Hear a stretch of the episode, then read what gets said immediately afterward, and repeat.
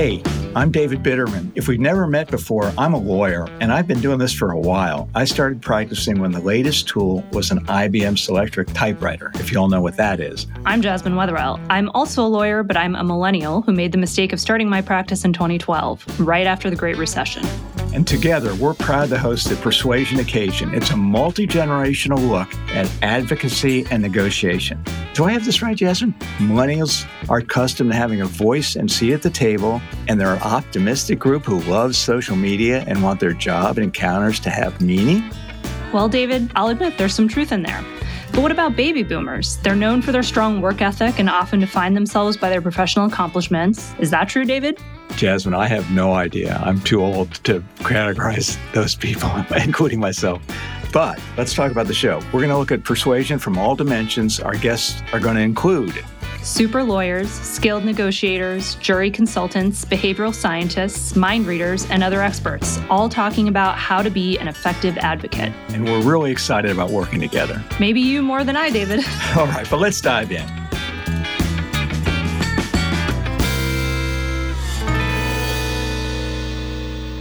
Welcome to the Persuasion Occasion. This is where we talk to a variety of people, people who are experts in convincing people to do things.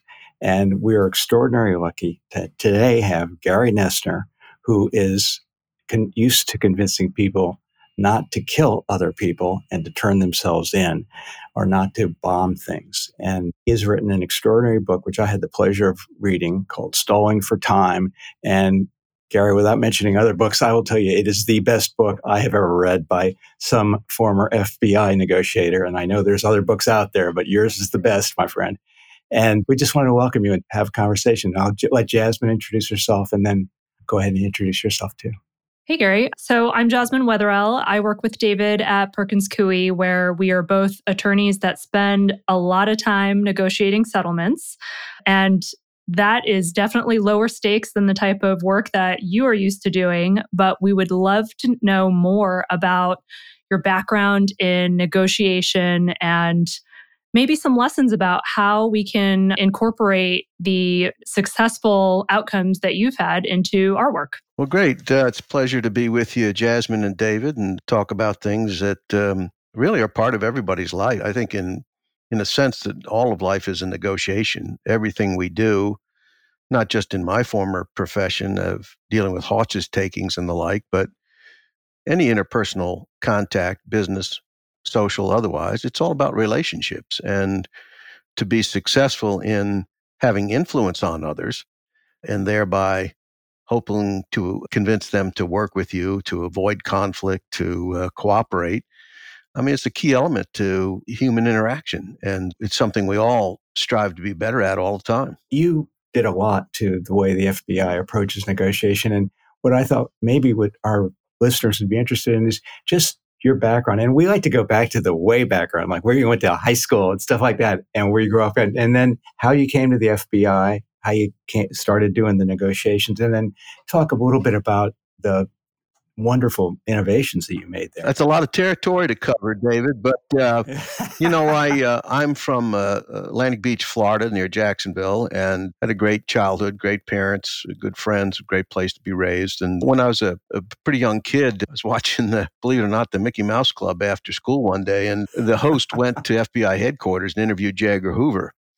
And something about that interview, you know, chasing gangsters and spies and Thompson machine gun and all that sort of stuff. It just sort of really stimulated me as a young fella. And my mom came home from work and I said, Hey, I've, I've had an epiphany. I want to be an FBI agent. And uh, I didn't know what an epiphany was, but I apparently had one. And uh, she went out and bought me a, you know, a kid's book about the FBI. And from that moment on, basically, and that was about when I was eight years old or something, I, that's all I ever wanted to do. And after college and everything, uh, that's the path I took. I was able to get into the FBI and Shortly after I became an agent, and I loved being an agent, investigating bank robberies and arresting fugitives and doing all those things that I dreamed about. But there was a brand new discipline emerging called hostage negotiations that the FBI had sort of borrowed from New York City Police Department, who uh, originated the concept.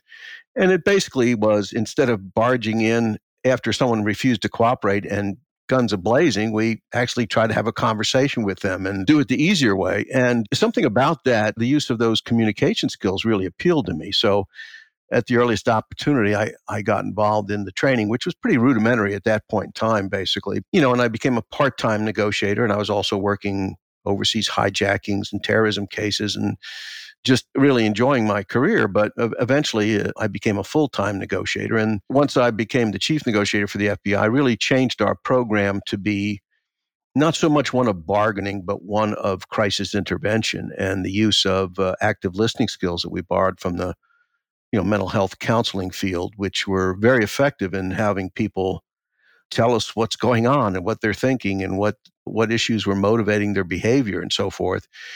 And in that process, we were able as negotiators to develop a pretty good relationship with somebody despite the, the intensity of a conflict ongoing. And you begin to hear things where somebody would say, you know, Gary, I don't I don't know what to do. I don't know how to get out of this. And boy, when I would hear something like that, it would be music to my ears because now they're soliciting my opinion. And you only do that when you have a certain level of respect for someone. So, you know, using these skills really, rather than saying, come out or we're going to come in and get you, you know, that sort of Jack Webb, Sergeant Friday kind of thing, we took a softer approach, an approach that, frankly, uh, even to this day, a lot of perpetrators don't expect from the police. They expect a more commanding, authoritative approach. And yet, you know, instead of somebody saying, this is Captain so and so or Lieutenant so and so, you better do this, you'd say, hey, I'm Gary. I'm here to help you get out of this situation. And just in that little brief the comparison of the two styles that I just shared, you can see how that goes over better and is seen as less confrontational and less aggressive. And frankly, it's a, it's a skill set that, you know, more and more police officers need to be able to use in everyday interactions with citizens. And police officers are human beings, FBI agents are. And when things don't go the way we expect them, we get frustrated. And that frustration can drive our behavior, sometimes in a negative or an overly aggressive way. So, you know, when you develop the first and foremost skill of a negotiator, and that's self control. And that applies to you folks in the legal business too. You're dealing with some clients who have some pretty emotional issues and feel strongly about their position vis-a-vis the other side. And sometimes i would imagine that a good part of your battle is is not just dealing with the adversaries but dealing with your own clients and uh, getting them to understand the best way forward. And it takes some skill and some patience. And it's typically best done by listening and acknowledging paraphrasing you know, it's such a powerful tool in everyday communication. Stephen Covey, the business guru, says first seek to understand and then be understood. And, you know, the concept is certainly not new, but he has coined it in a nice way. And I think it's a, it makes a lot of sense. You know, before I begin to tell you what I think you should do or what you need to do, I've got to respectfully listen. And then through the way in which I respond and summarize what you've told me, I don't just tell you I understand, I'm demonstrating it. And when you do that, that is the key to relationship building. And well, two things. I got to tell you, so I grew up in the Washington, D.C. area.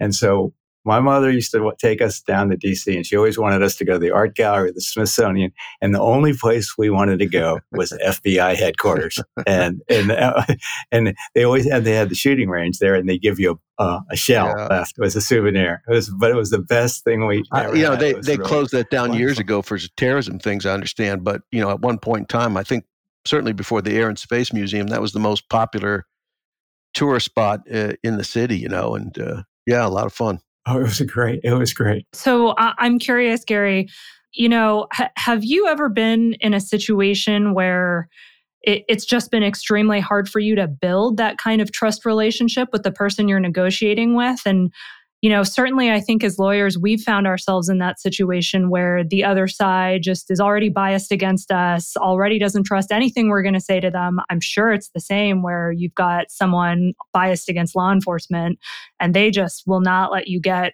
a, a foot in edgewise. What situations have you been in that are like that, and how did you kind of overcome that initial barrier? We, we don't have enough time to go through all the ones I've been involved in, but that kind of incorporates or encapsulates, I should say, uh, a vast majority of them. People don't start off and say, "Oh, goody, here's the negotiator. Let's talk nice."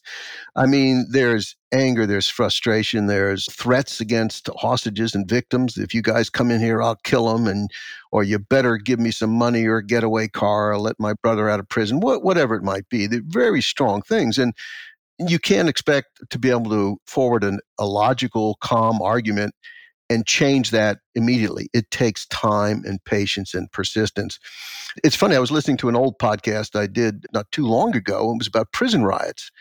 And I'd worked a number of major prison riots. And essentially, the concessions that the authorities made on day eight, nine, or 10 was exactly what they offered the inmates on day one.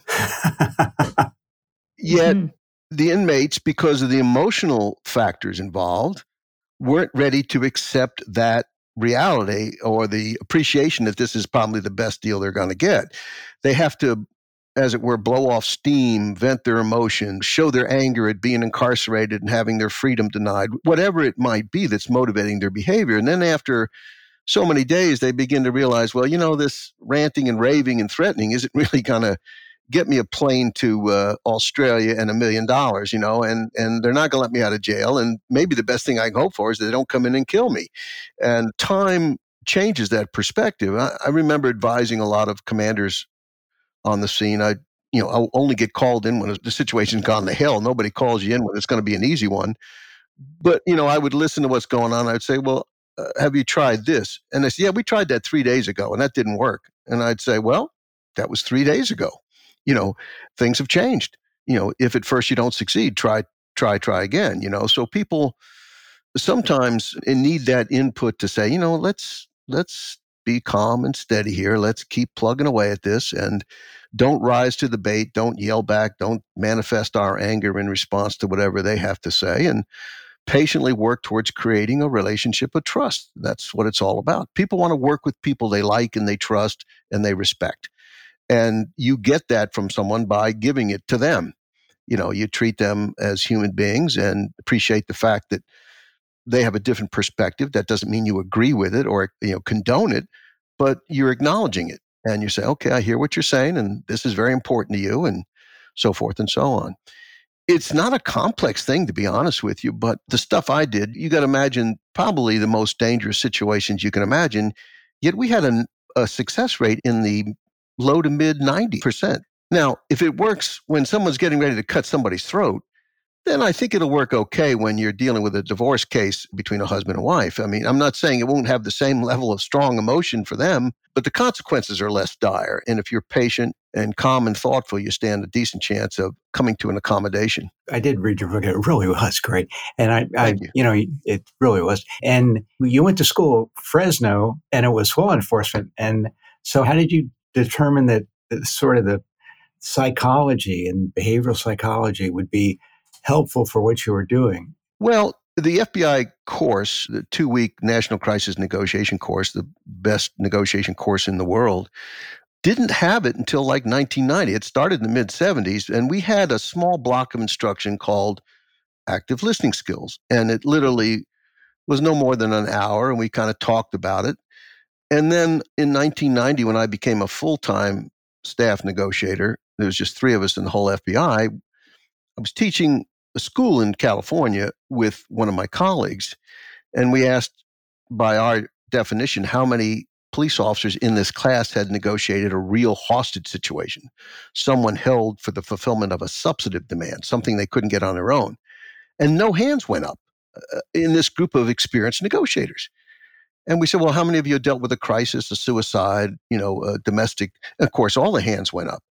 And, you know, we had, again, that second epiphany in my life where we realized that we were sort of teaching the wrong things. We were teaching cops and FBI agents to bargain when in reality it was a crisis intervention, you know? So at that point in time, I shifted our entire curriculum towards a crisis intervention model, which also works in bargaining, by the way. And that became then the standard, not only in the FBI, but that spread throughout the country and the rest of the world. And that's, you know, back in 1990, if you asked a, a conference of negotiators, how many of you have heard of active listening skills? You'd be lucky in a room of 400 people if one or two hands went up. Now there's not a negotiator in the country that would consider themselves trained that isn't well versed on that. That's the sort of sea change we've had and it's and the results have been quite phenomenal. Did you find when you were first getting into this type of active listening that there was a lot of resistance from law enforcement to, to switching to doing it this way? Yes, there was, and and still is in some court. I mean, you know, law enforcement's a paramilitary organization, and there are still mm-hmm.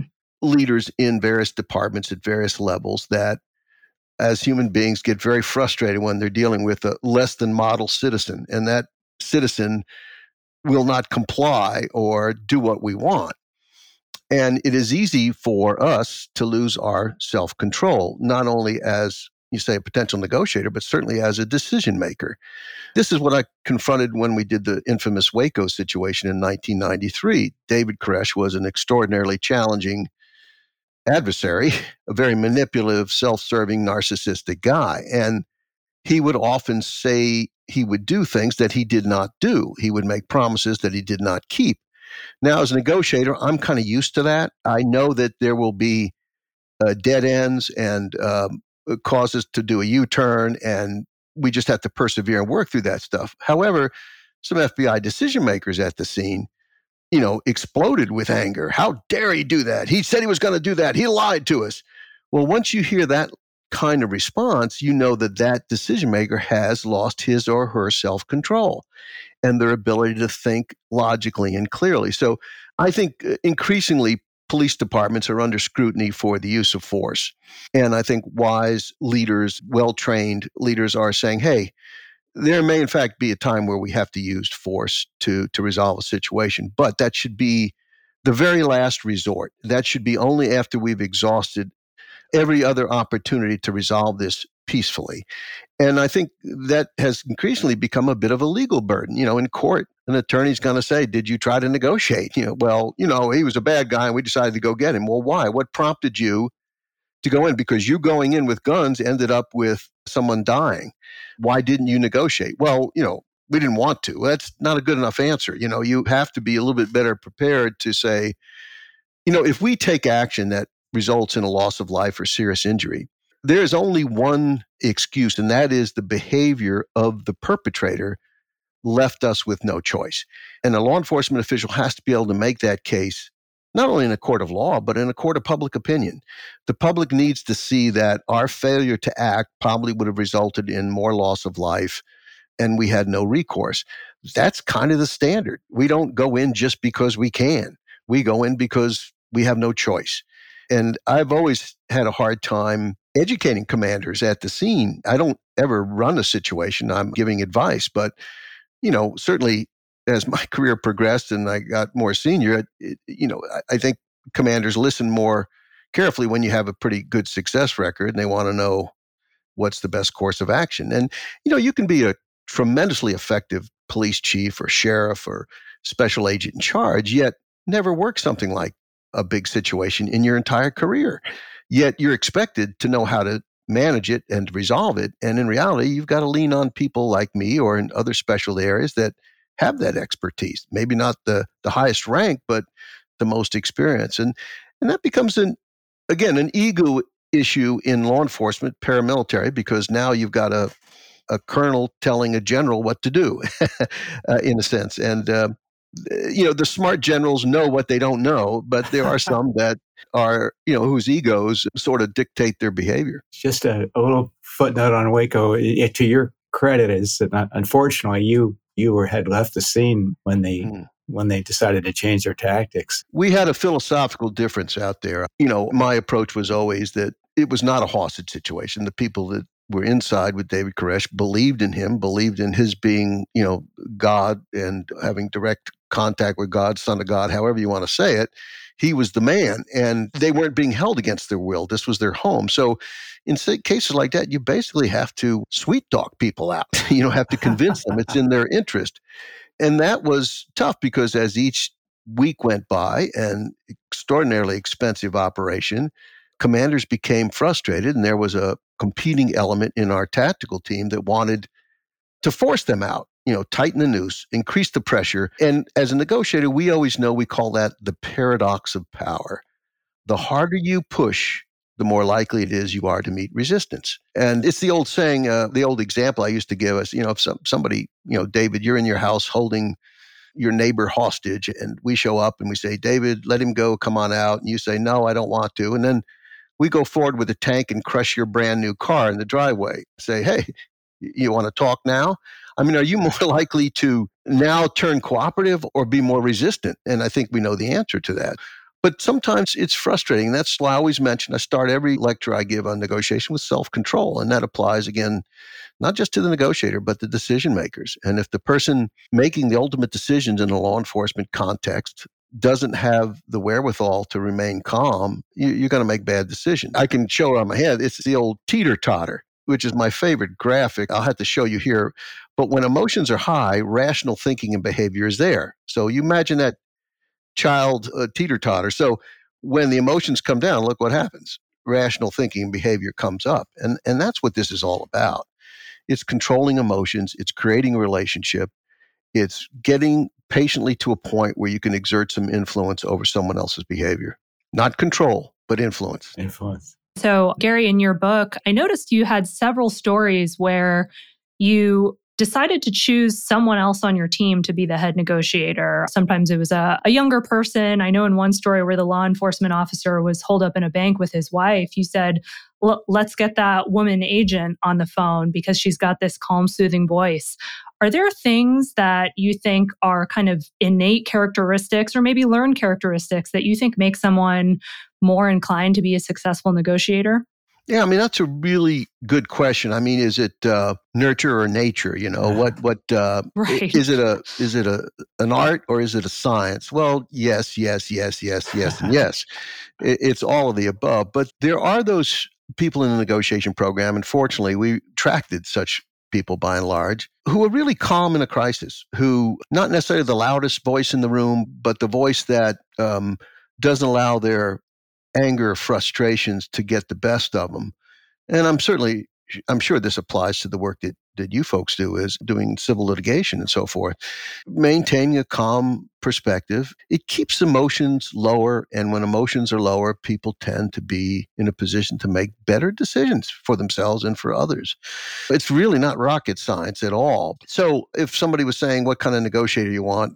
Someone with a lot of self control who we, we would use as a as a sort of criteria someone who's been a, a good in, interviewer who's been got a lot of confessions as an FBI ah. agent, someone who has developed a lot of informants, which is a big thing in the FBI. You know, if you want to infiltrate the Ku Klux Klan, you don't walk in with your badge and gun. You've got to get someone inside to give you what information you need. So you've got to be able to recruit people.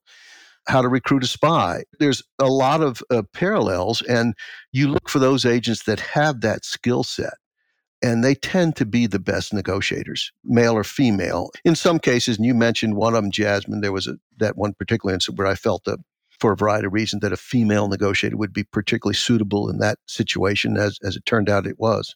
In, in addition to innate skill or innate you know ability to control your emotions which which i have a hard time doing frankly but are there things that you do that you things that you learned that sort of that would help you sort of slow down and back up? I, I think it's tough. And, and, you know, I wasn't as good at this when I began as, as I ended up being later on because it takes a lot of practice and work.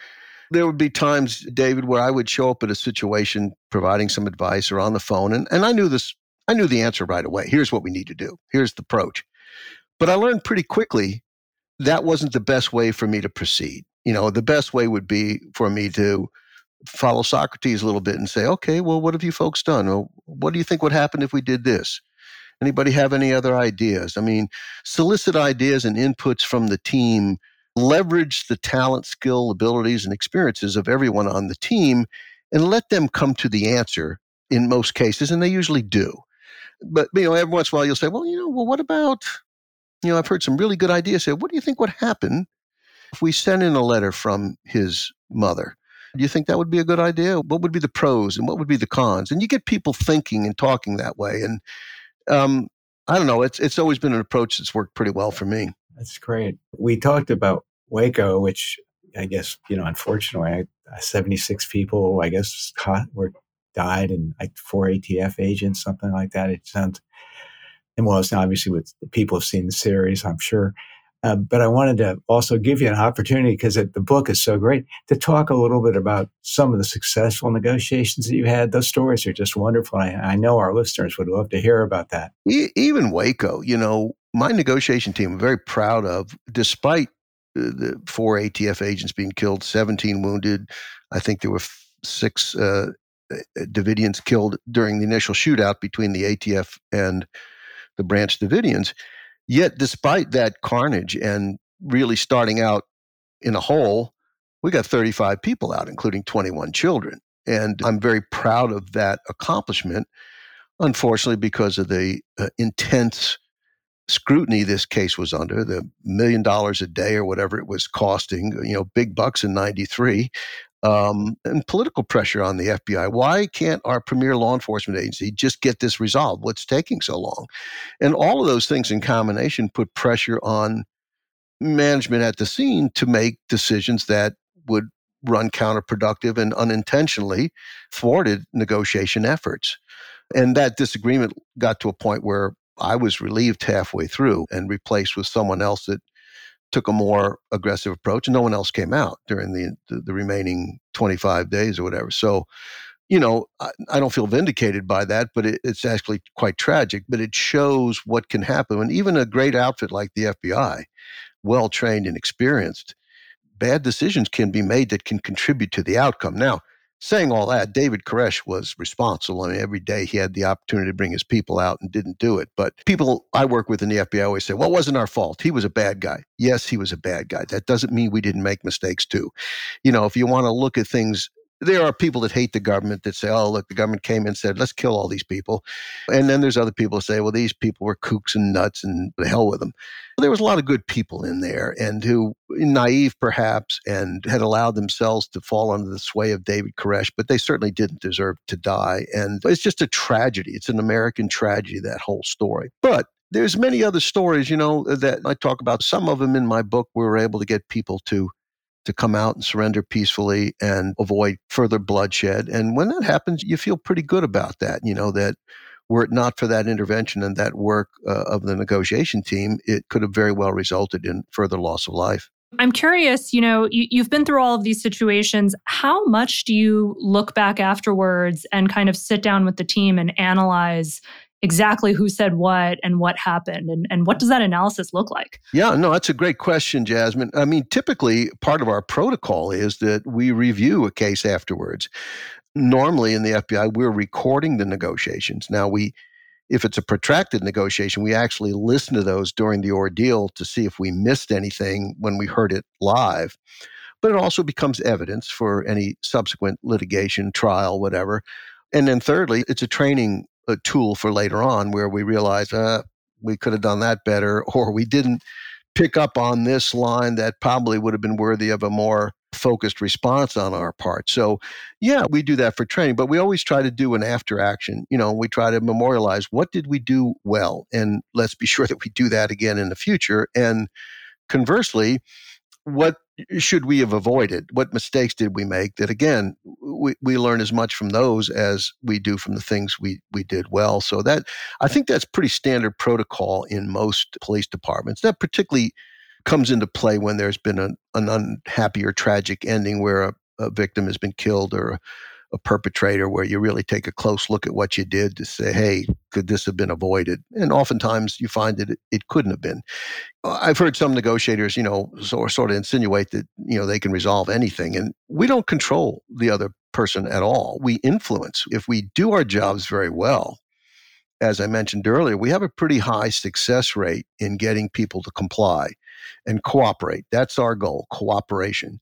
Yet, at the end of the day, there are some people who are so desperate, they don't want to go back to jail. They don't want to, you know, man doesn't want to lose control of his wife who's leaving him and taking the kids, Wh- whatever it might be, we'll end up with a homicide followed by a suicide. And despite what you do, suicides, by the way, are pretty common for negotiators to work. And yet they also are the most tragic because I remember talking to some negotiators in the past that said, Oh, I've done 20 of these or 30 of those. I never lost anybody. And I always say, Well, you're damn lucky because if you do enough of these, if you do enough of these, despite your skill and abilities, someone's going to kill themselves through no fault of yours. And you better be prepared for that.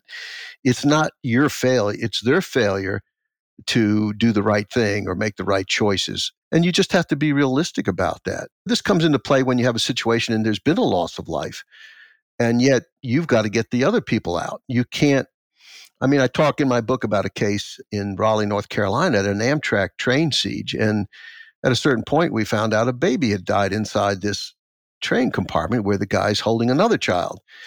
And while everybody wanted to, you know, throw up their hands in anger and frustration, you say, hey, we, we got a job to do. You know, we don't have time to mourn this young child right now. Later, fine. But right now, we've got another young child to get out of there. And we did again, it's staying focused. What's the goal? What's the mission? What are we trying to accomplish here? Is there anything different? I mean, I'm sure there is, but if it's just a hostage for money kind of situation or you know bank teller for money versus someone who's got political goals and political things that they want to achieve and could you talk about that a bit you know when i was uh, in the unit we worked 120 kidnappings of american citizens overseas wow. And when I was a young FBI agent, we had a fair amount of kidnappings in the United States. It's almost unheard of now because essentially the bad guys got to pick up the money, and that just makes them so vulnerable to modern law enforcement technology and surveillance and all that sort of stuff. So smart criminals are pretty much turned away from that business. It's it's fairly rare when we have one of those. Overseas, not so much because there's no threat of effective law enforcement or uh, judicial consequence. You know, Mexico City right now, the chances of a kidnapper getting caught are very remote. And if they are caught, the, the chances of serving any significant time are pretty minimal. You know, in the United States, you kidnap somebody, you're going to get 20 years to life, even if they're not hurt.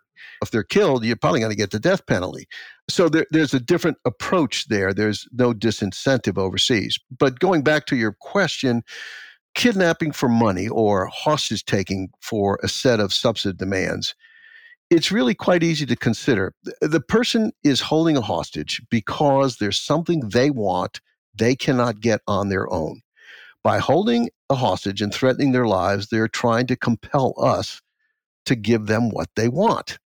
So they feel powerful, they feel in control. Now, negotiators show up and you know eight ten hours of talk goes by and they haven't got nothing. It's just not going the way they kind of dreamed and thought it would.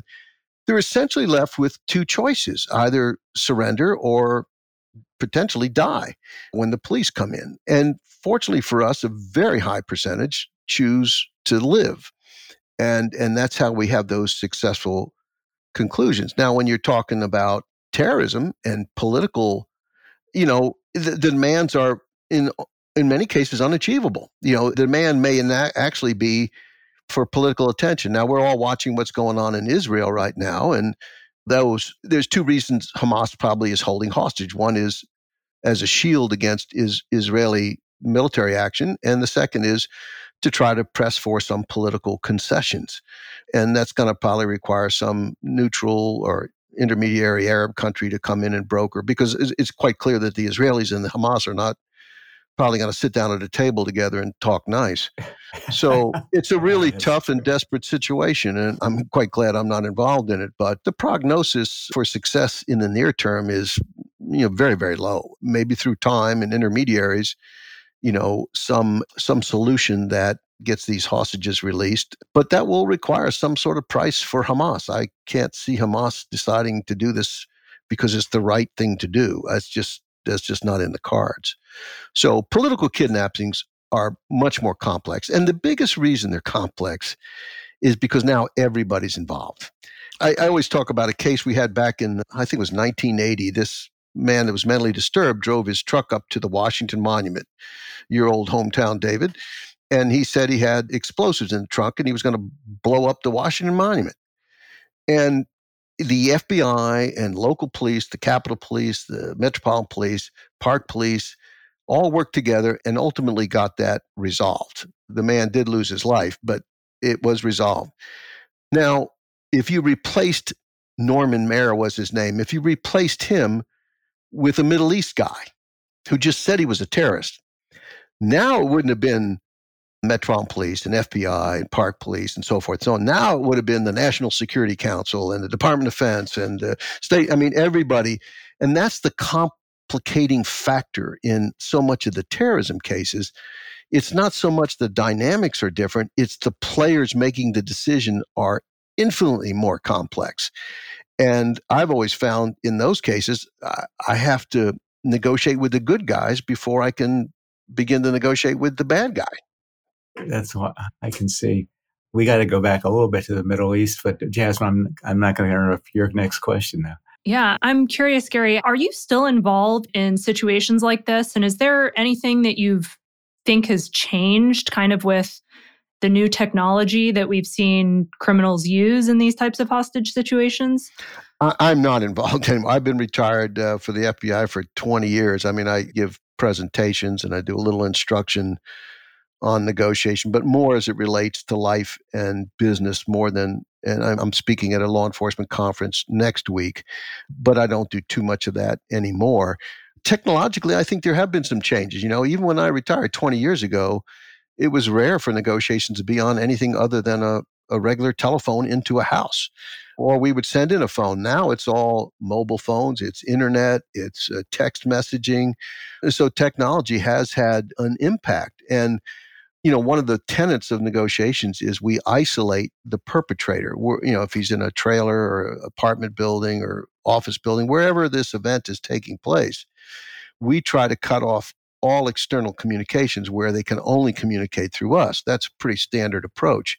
Yet it's pretty hard to do that unless you want to knock down and and we can do that but knock down all the cell coverage but then you know what else are we interfering with i mean is there you know we cutting power we we interfering with somebody's dialysis machine down the down the road i mean there's all kinds of things that now come into play but and, and i don't pretend to have an expert expertise in that area, but it is a complex set of technological developments that that have to be contended with today that I didn't have to deal with. Absolutely. I was just thinking how interesting it is because you know so many of our negotiations we purposefully try to do it over the phone or in person when we can. And i and i think it's it's kind of for the same reason. You want to get them focused on you and and not have the other side be bombarded with all these other inputs. But it's really hard to do now. People want to negotiate everything over email or like you said yeah. text. And and it's just so much harder to connect with them that way. And you know the email thing is my, my wife has well some of them are gone now but at one point in time I had four sisters. And they would quite often get into a little spat amongst them because of email and misinterpreting yeah. messages and the intent because email or text messages just do not really give you adequate sense of, of what's happening you know it's it's words so that's why yeah we always want to talk directly with the person or sit down with them we did, couldn't do that so much because of the risk but you certainly can do that in your context, but I sometimes find telephone negotiations are pretty good because you don't have the visuals interfering. Other people say, oh, you're missing out on the body language, which is very important. Mm, you know, okay. But I sometimes like the idea of the challenge of creating a relationship just over the telephone, you know, if you have that opportunity. Of course, now everything's uh, video calls and, and, and so forth and so on, as we're doing now. But, you know, I, you, you can certainly work hard to create that relationship. I think you just have to be patient. And the real key is listening to other people and not just, there's a reason they're called active listening skills. Listening is something we all think is sort of a passive endeavor. Mm-hmm, mm-hmm, mm-hmm. You know, but it's really saying, okay, let me make sure I understand what you just told me. I'm paraphrasing in my words. And did I get that right? Because now you have a chance to correct me if I get it wrong, which is fine. I've still learned the vital information that I'm trying to seek. You know, but also it shows respect. Before I tell you what I think, I want to understand how you feel about this. And it's a pathway that I found is the best way to, to approach things. It's hard sometimes. A lot of things you want to say and get off your mind, but you're really much smarter to kind of take a, a sort of a step back and, and let the other person fill in the void. You know, in human beings, when we talk to one another, we get into a cadence. I'll say something, and then either by looking at me or the hesitation, you'll say, okay, now it's my turn to talk. You know, so sometimes just by being quiet, we really encourage others to provide us with more information. And then we can ask open ended questions. I, could you tell me more about that? I just heard you say such and such. I'm not sure I understand what you meant by that. None of that's aggressive. None of that's challenging. It's just seeking more information. And as litigators, the more information you have, the better you're able to, to steer the conversation towards a solution. And because I know you do lecture on active listening skills. So, and I'll just mention this as, as an aside that one of the most successful mediators in our business, I'll give him a plug, Anthony Piazza, Tony Piazza. He charges like $50,000 a day, or you got to go to his place in Maui if you want to do the mediation there. But one thing he does is when you have both sides in separate rooms, but he comes in and the first thing he says, he goes, All right, let me just make sure I understand your argument. And he'll recite the argument. He'll say, This is what you're trying to say. And then, did I get anything out? Did I leave anything out? Did I misunderstand anything? And he does it with the other side. And I think that's why he gains so much trust. Uh, I mean, people want to be understood. They want to be listened to. They want to be appreciated.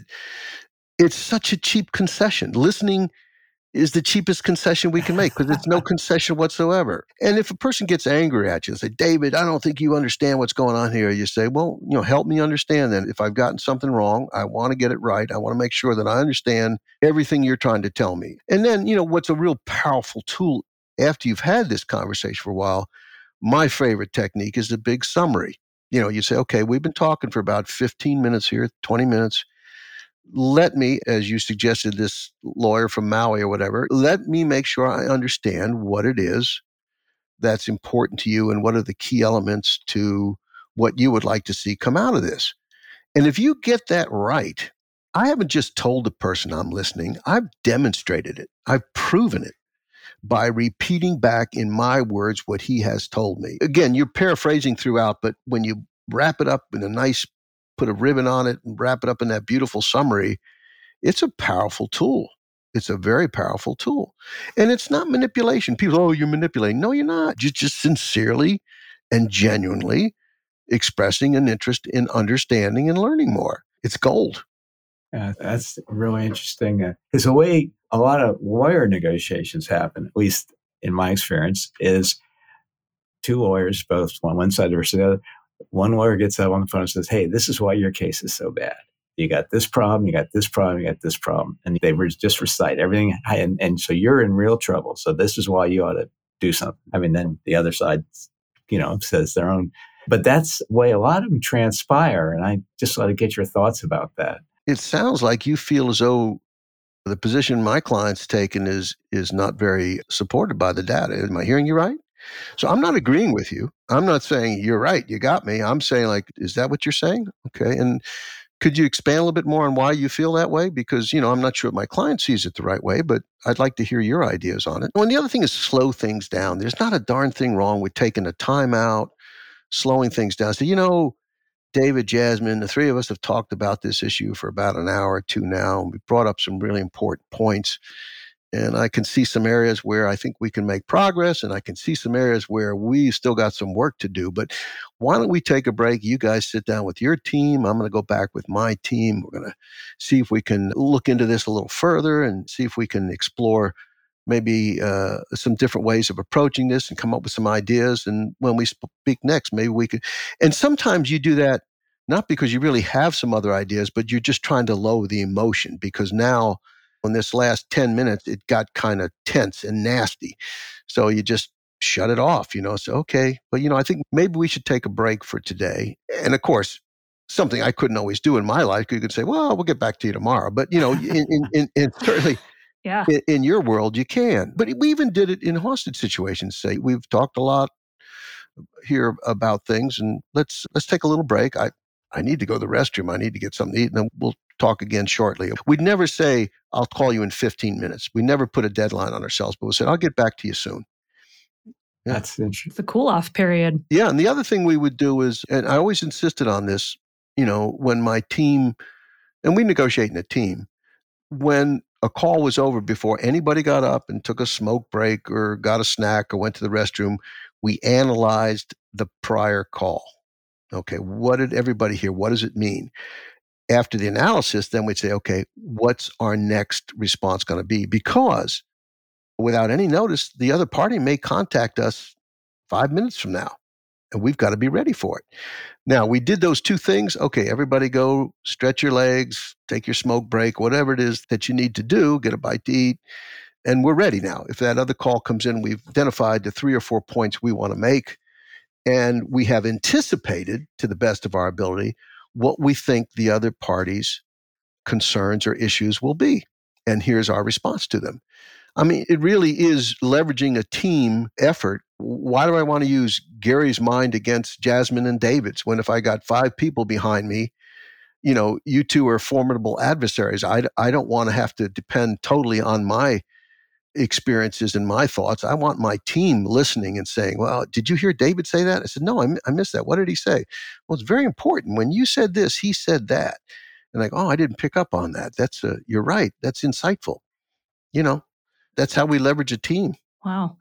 As we've been talking, I've kind of gotten this impression, and correct me if I'm wrong, but it's almost like you're adopting a lot of the strategies of a therapist. Uh, yeah. Uh, is that right? Do you feel like you're being a therapist sometimes? I mean, the skills, the active listening skills, they're from Carl Rogers. You know, it comes from the counseling community. I, I my daughter's a school counselor, uh, my oldest daughter. And when she was in high school, she took and that she became a counselor because she took a course in high school that she just loved on counseling. And she's coming home and she's doing her home and she's using active listening skills, you know. And I said, Oh my God, you know. I said, I've been trying to manipulate you with those for 20 years now, and all of a sudden you're right. you're bringing it home. turn know? it around on you.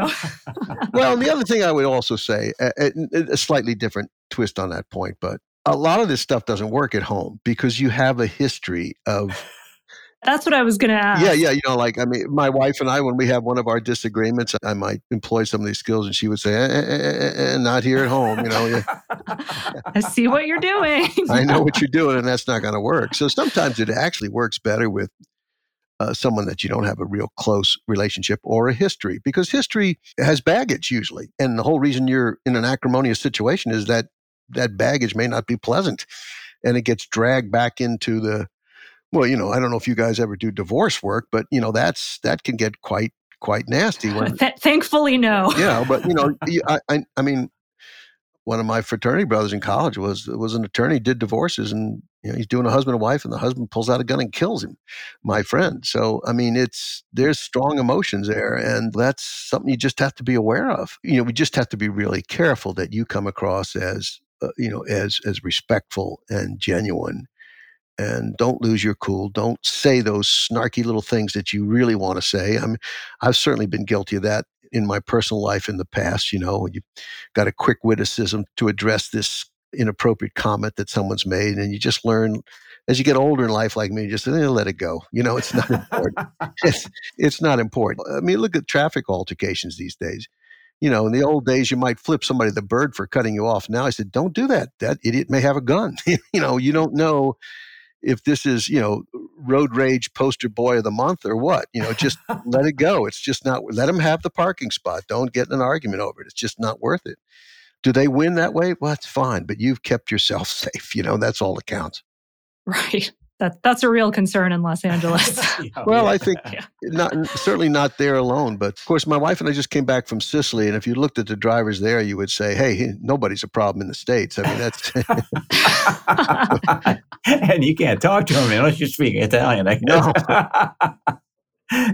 so, so our goal is to try to, you know, uh, educate our listeners, become better uh, advocates and convincers. So, just on active listening skills, I mean, the things that I heard you tell say were ask questions, try to paraphrase what they said or repeat what they said, acknowledge that what they said, and then take some time.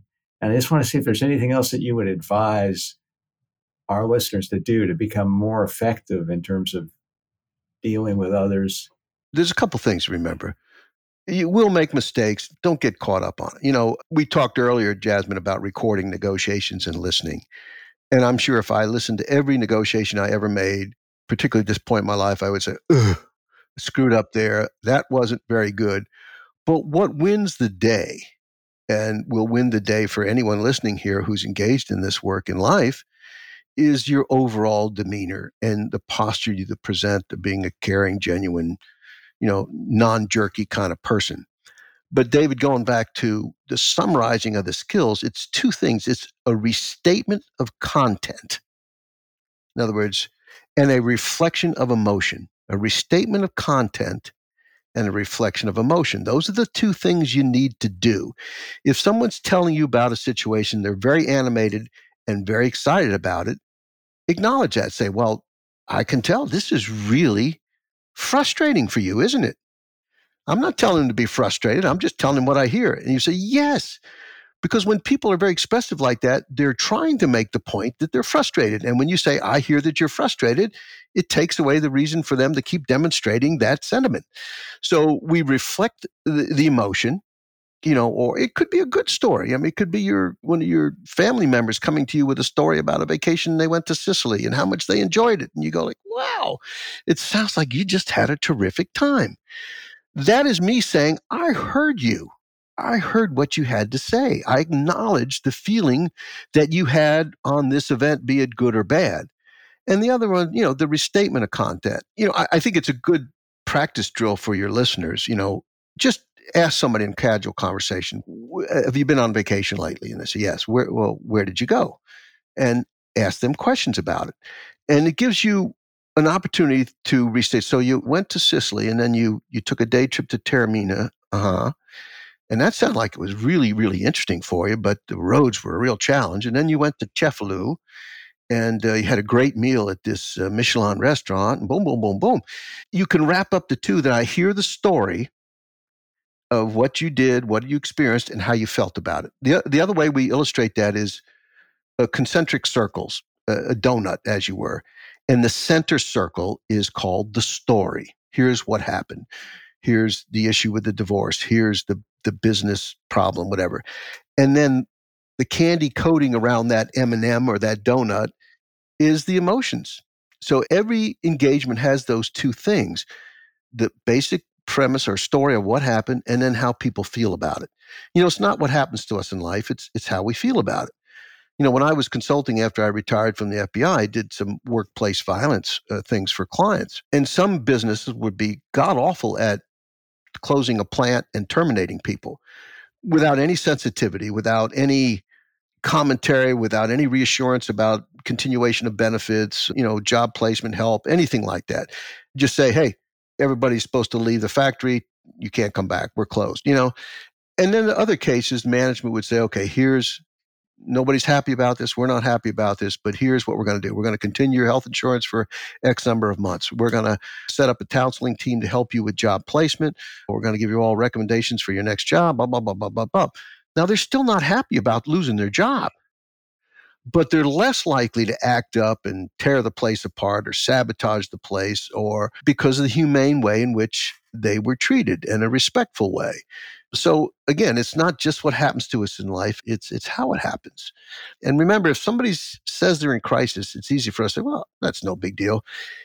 If they're if it's a big deal to them, it's a big deal, you know, uh, and, and we have to recognize that. Things that might not bother the three of us could be pretty traumatic for somebody else. My car was was in a wreck, you know. Well, it's easy to say, eh, well, don't worry, you get a new car, you get it fixed. It's no big deal. You got insurance, you know. No, they're not looking for a solution from you. They're looking for an understanding how they feel.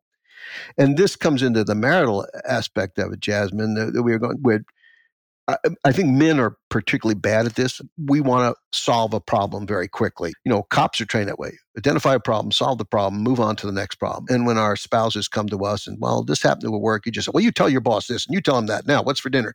And when reality, you know that's that's really not why your spouse came to you to solve right but but even right. at my level of negotiation my wife's constantly saying don't solve my problem for me sometimes you catch yourself doing it despite the fact that you know you shouldn't. You know, it, it's just human nature to, and guys in law enforcement and military are particularly bad at. I suspect lawyers are too, particularly men. We just we want to rush to solve that problem, and we've got to slow it down a little bit.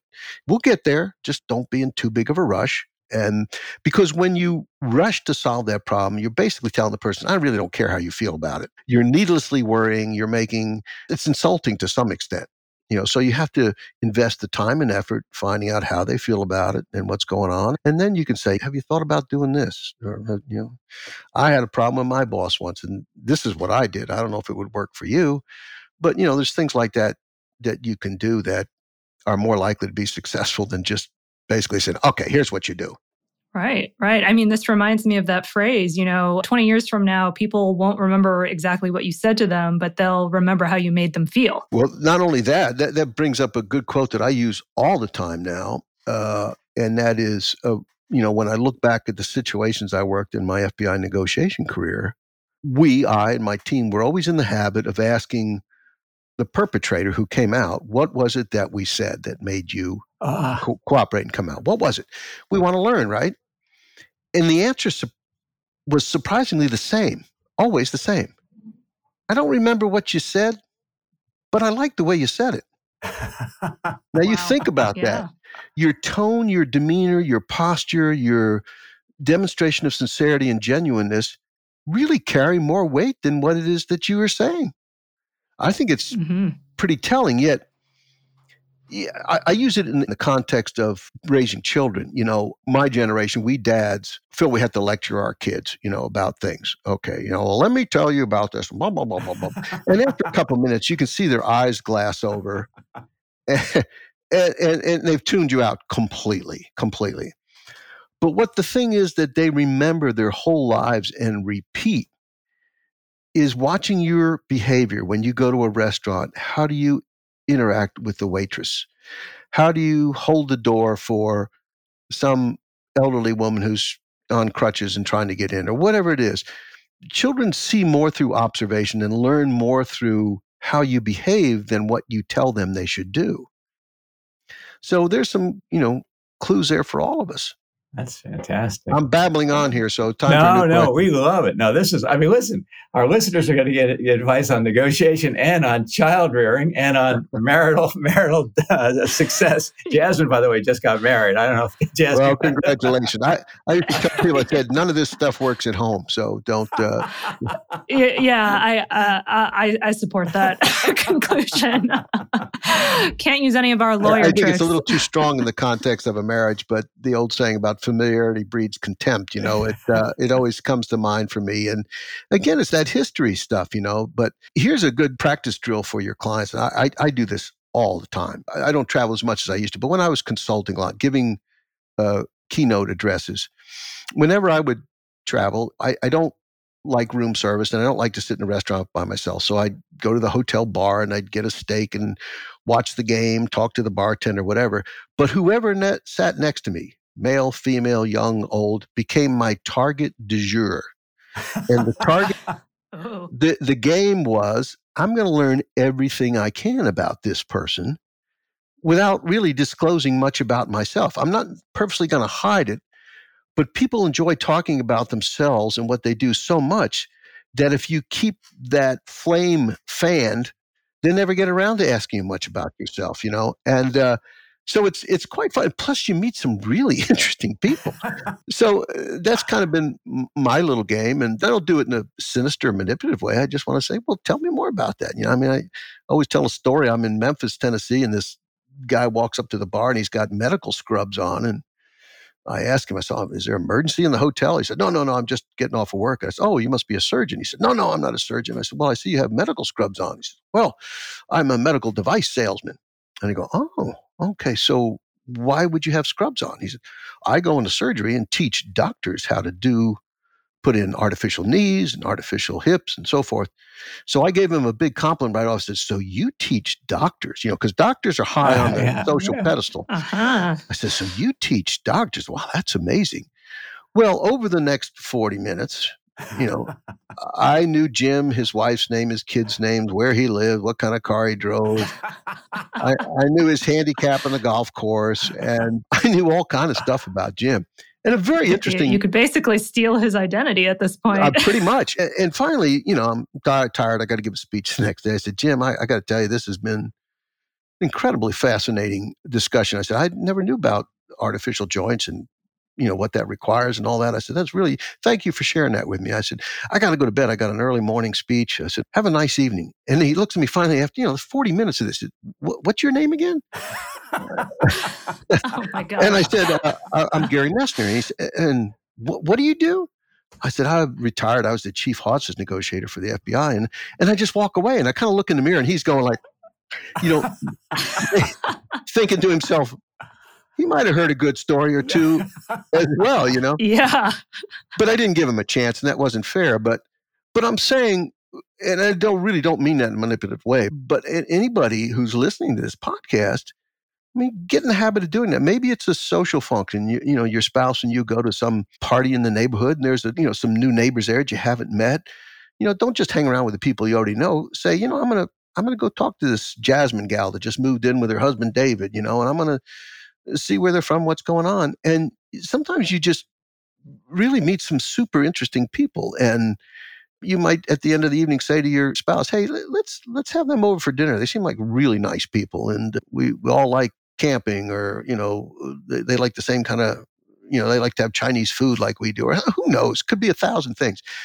But you don't know until you give it a chance you know and these are good habits to get into. You don't have to be a in a hostage situation. You know you just absolutely or you don't have to have, be in an acrimonious uh, civil suit or litigation you know just everyday opportunities to kind of, uh, you know, to have, have, that opportunity to do that, you know?